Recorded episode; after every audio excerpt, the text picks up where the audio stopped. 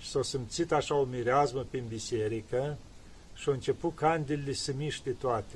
Și au stat mult timp în Paisie în rugăciune așa.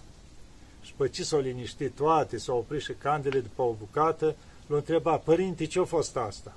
Zice, dar n-ai văzut ce să văd? O trecut Maica Domnului pe aici. Și zice, pentru că au văzut doi zăpăciți care n-aveau somn aici, mi-au dat și nou un semn și au mișcat candelele.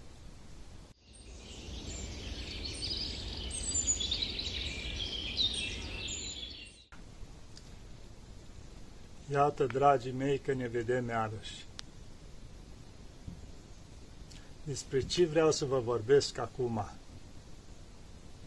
Despre un Părinte Sfânt care a trăit în timpurile noastre.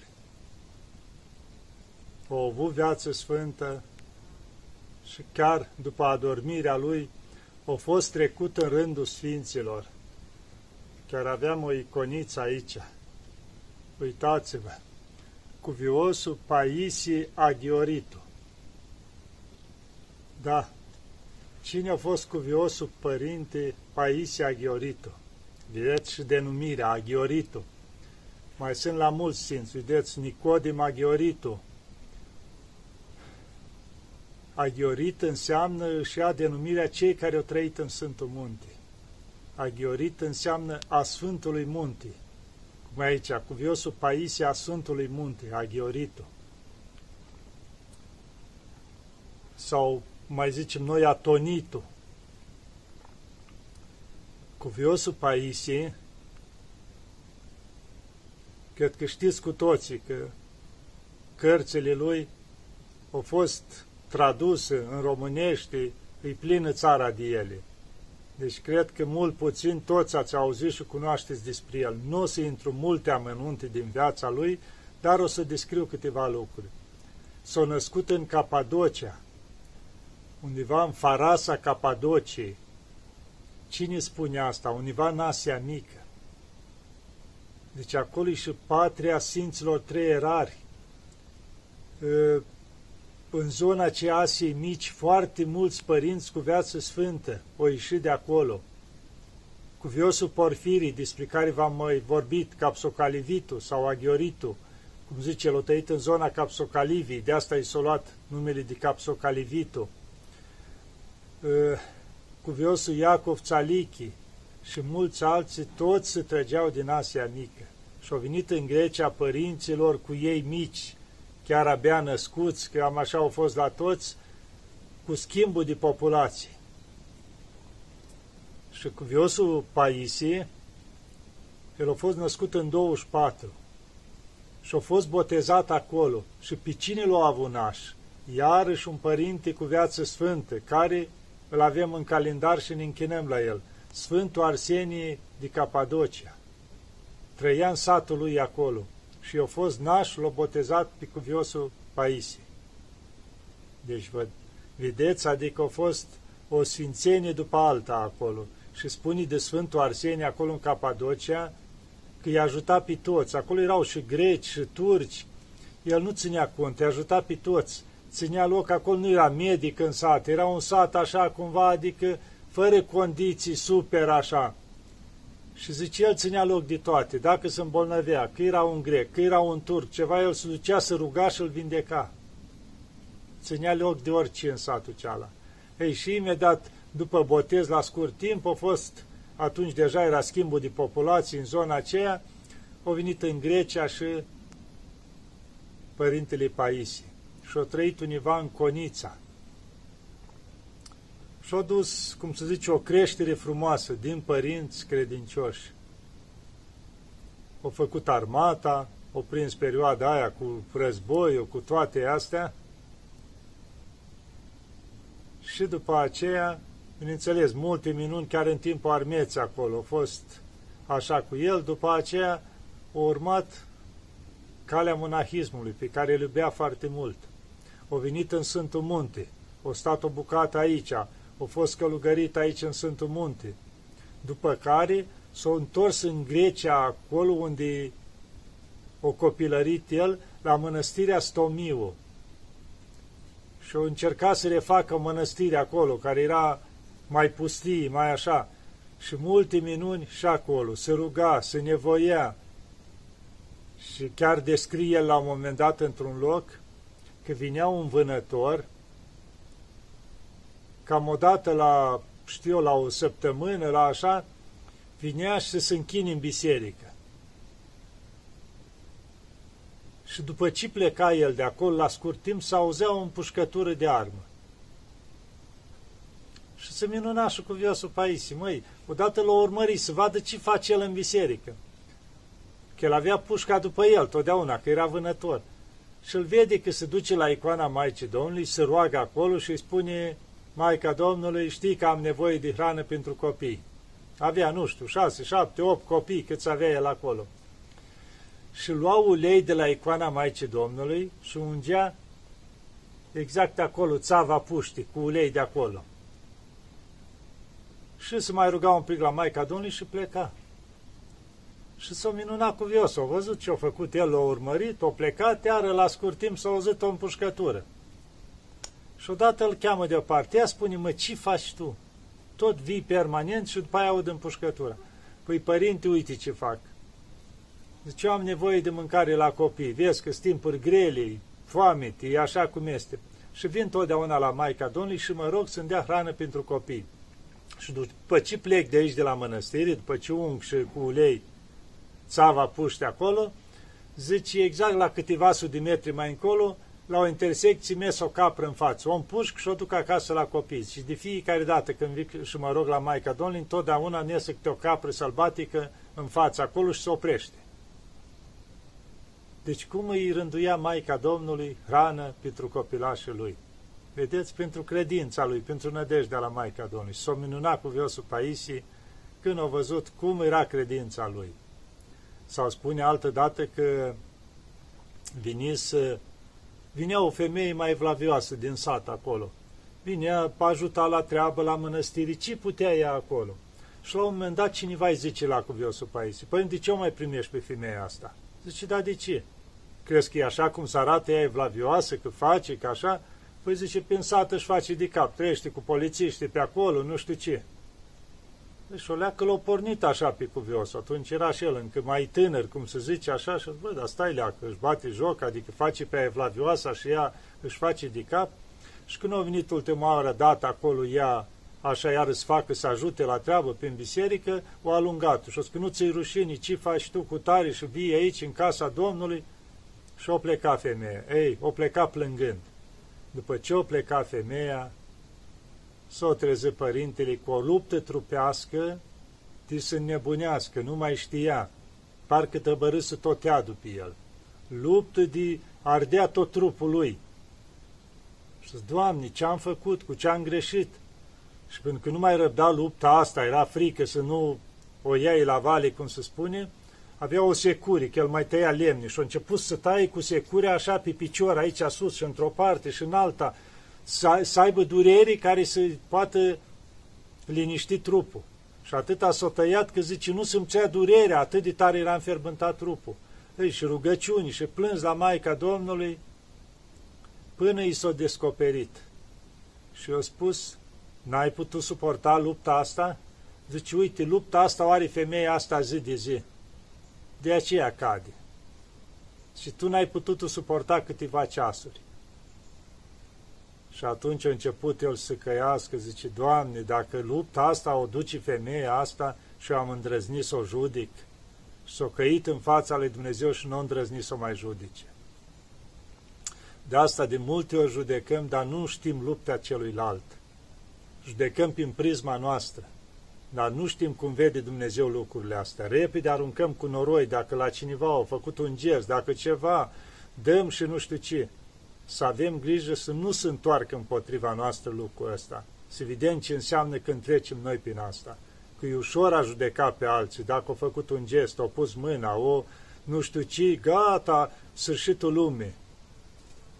Să ne uităm la noi, să fim mai cu atenție, ca să nu ne îngădui și nouă Dumnezeu lucruri asemenea.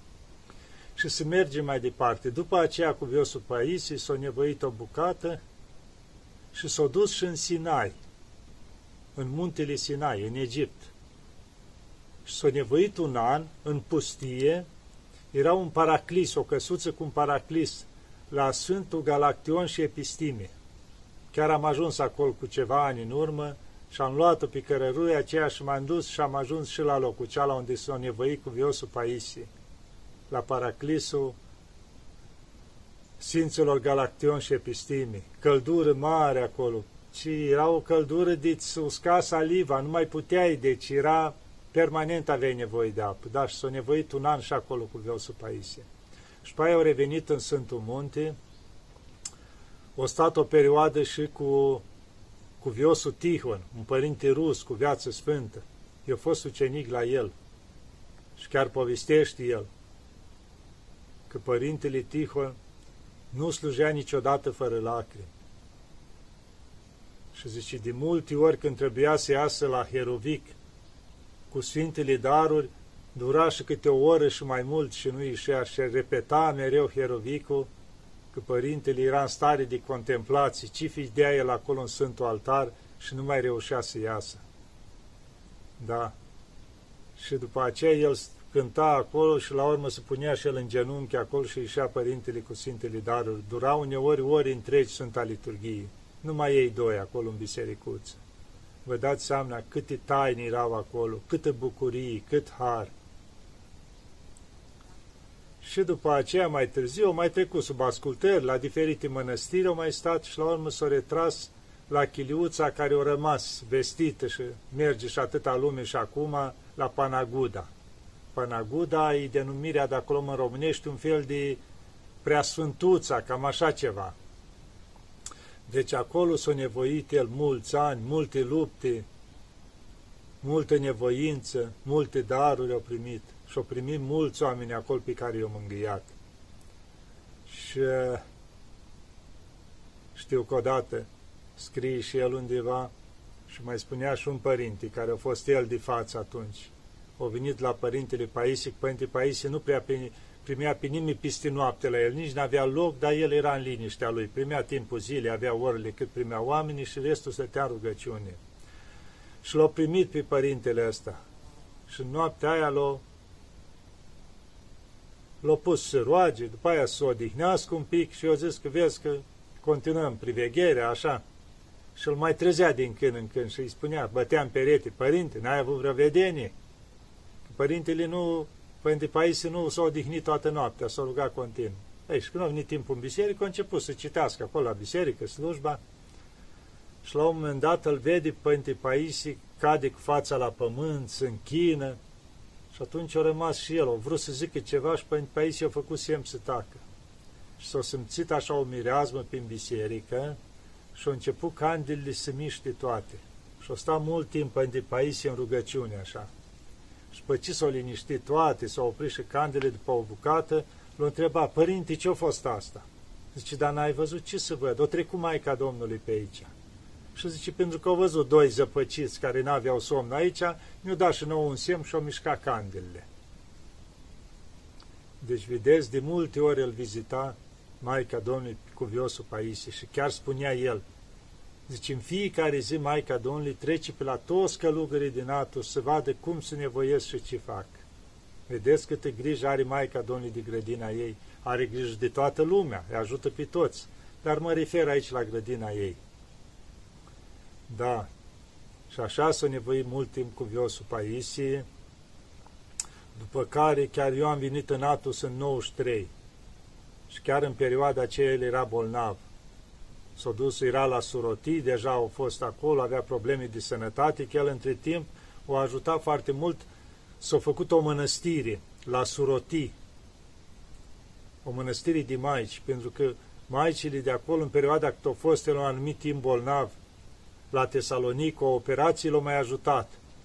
Și el erau la început atunci și părintele atunci o ajutat și el duhovnicește. Cu tot ce a putut cu ridicarea mănăstirii, cu formarea mănăstirii. Și după ce s-a îmbolnăvit, maicile l-au luat și l-au îngrijit acolo în ultimul an. Și așa bolnav cum era, primea oameni și îi mângâia acolo.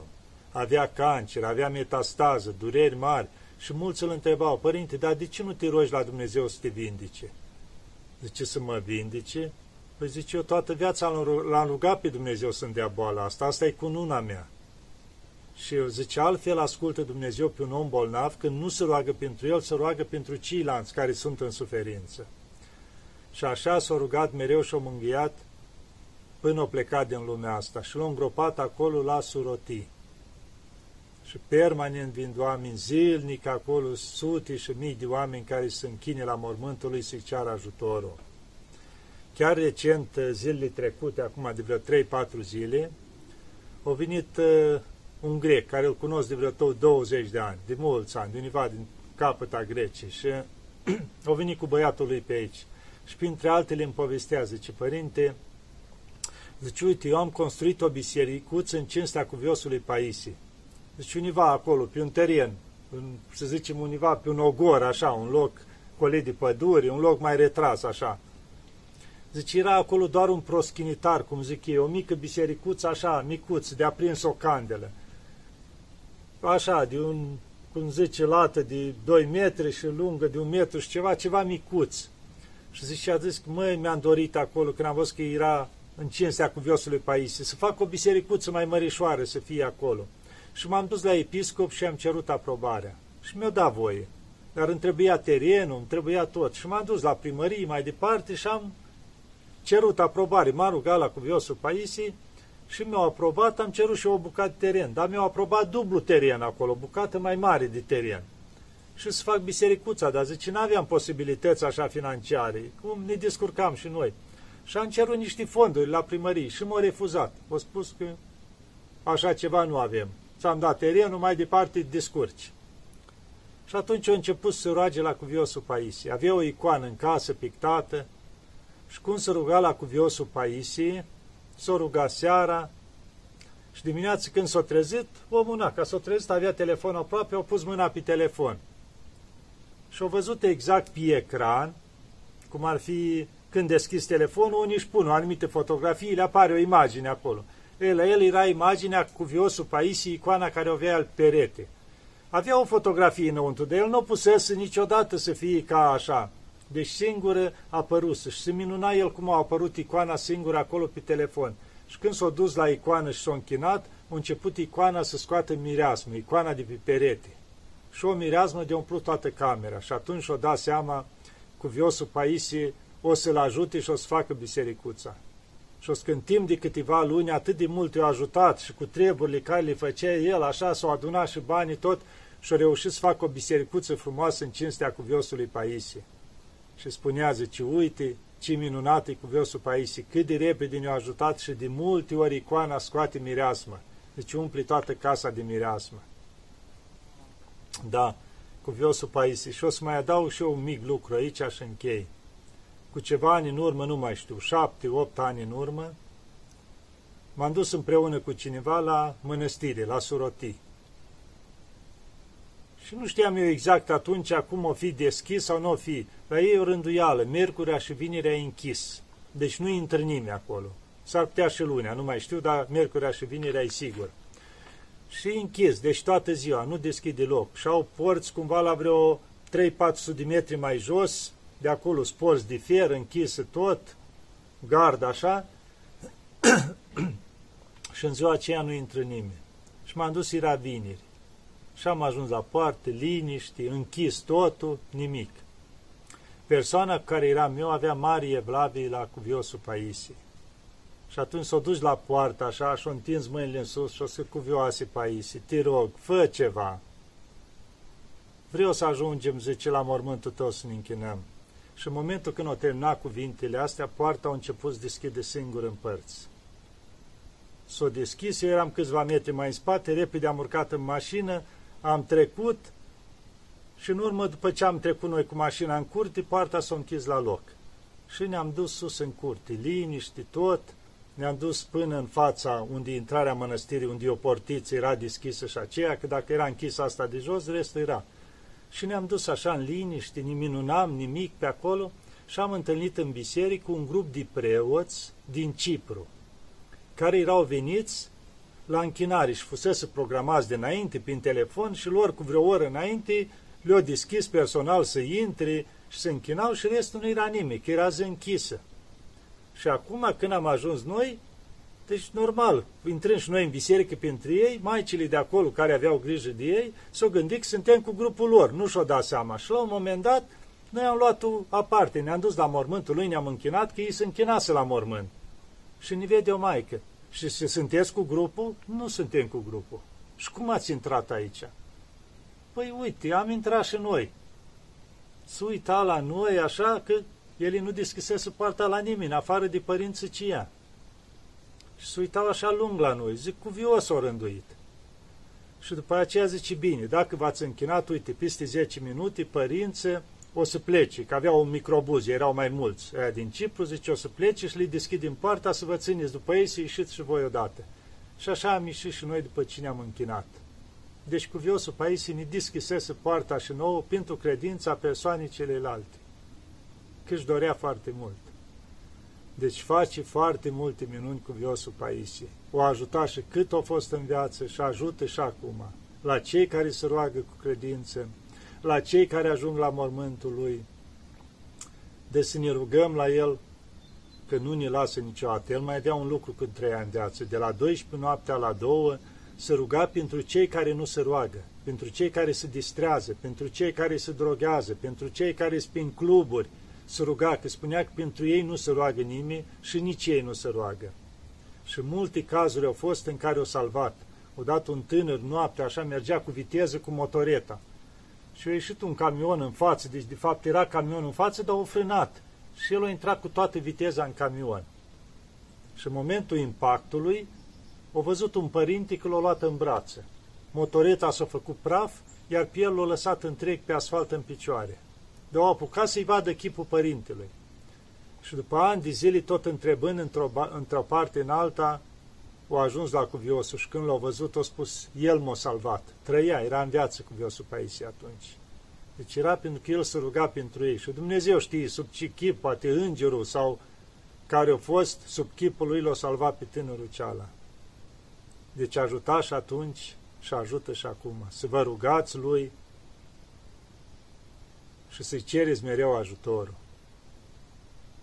Și o să vă ajute totdeauna.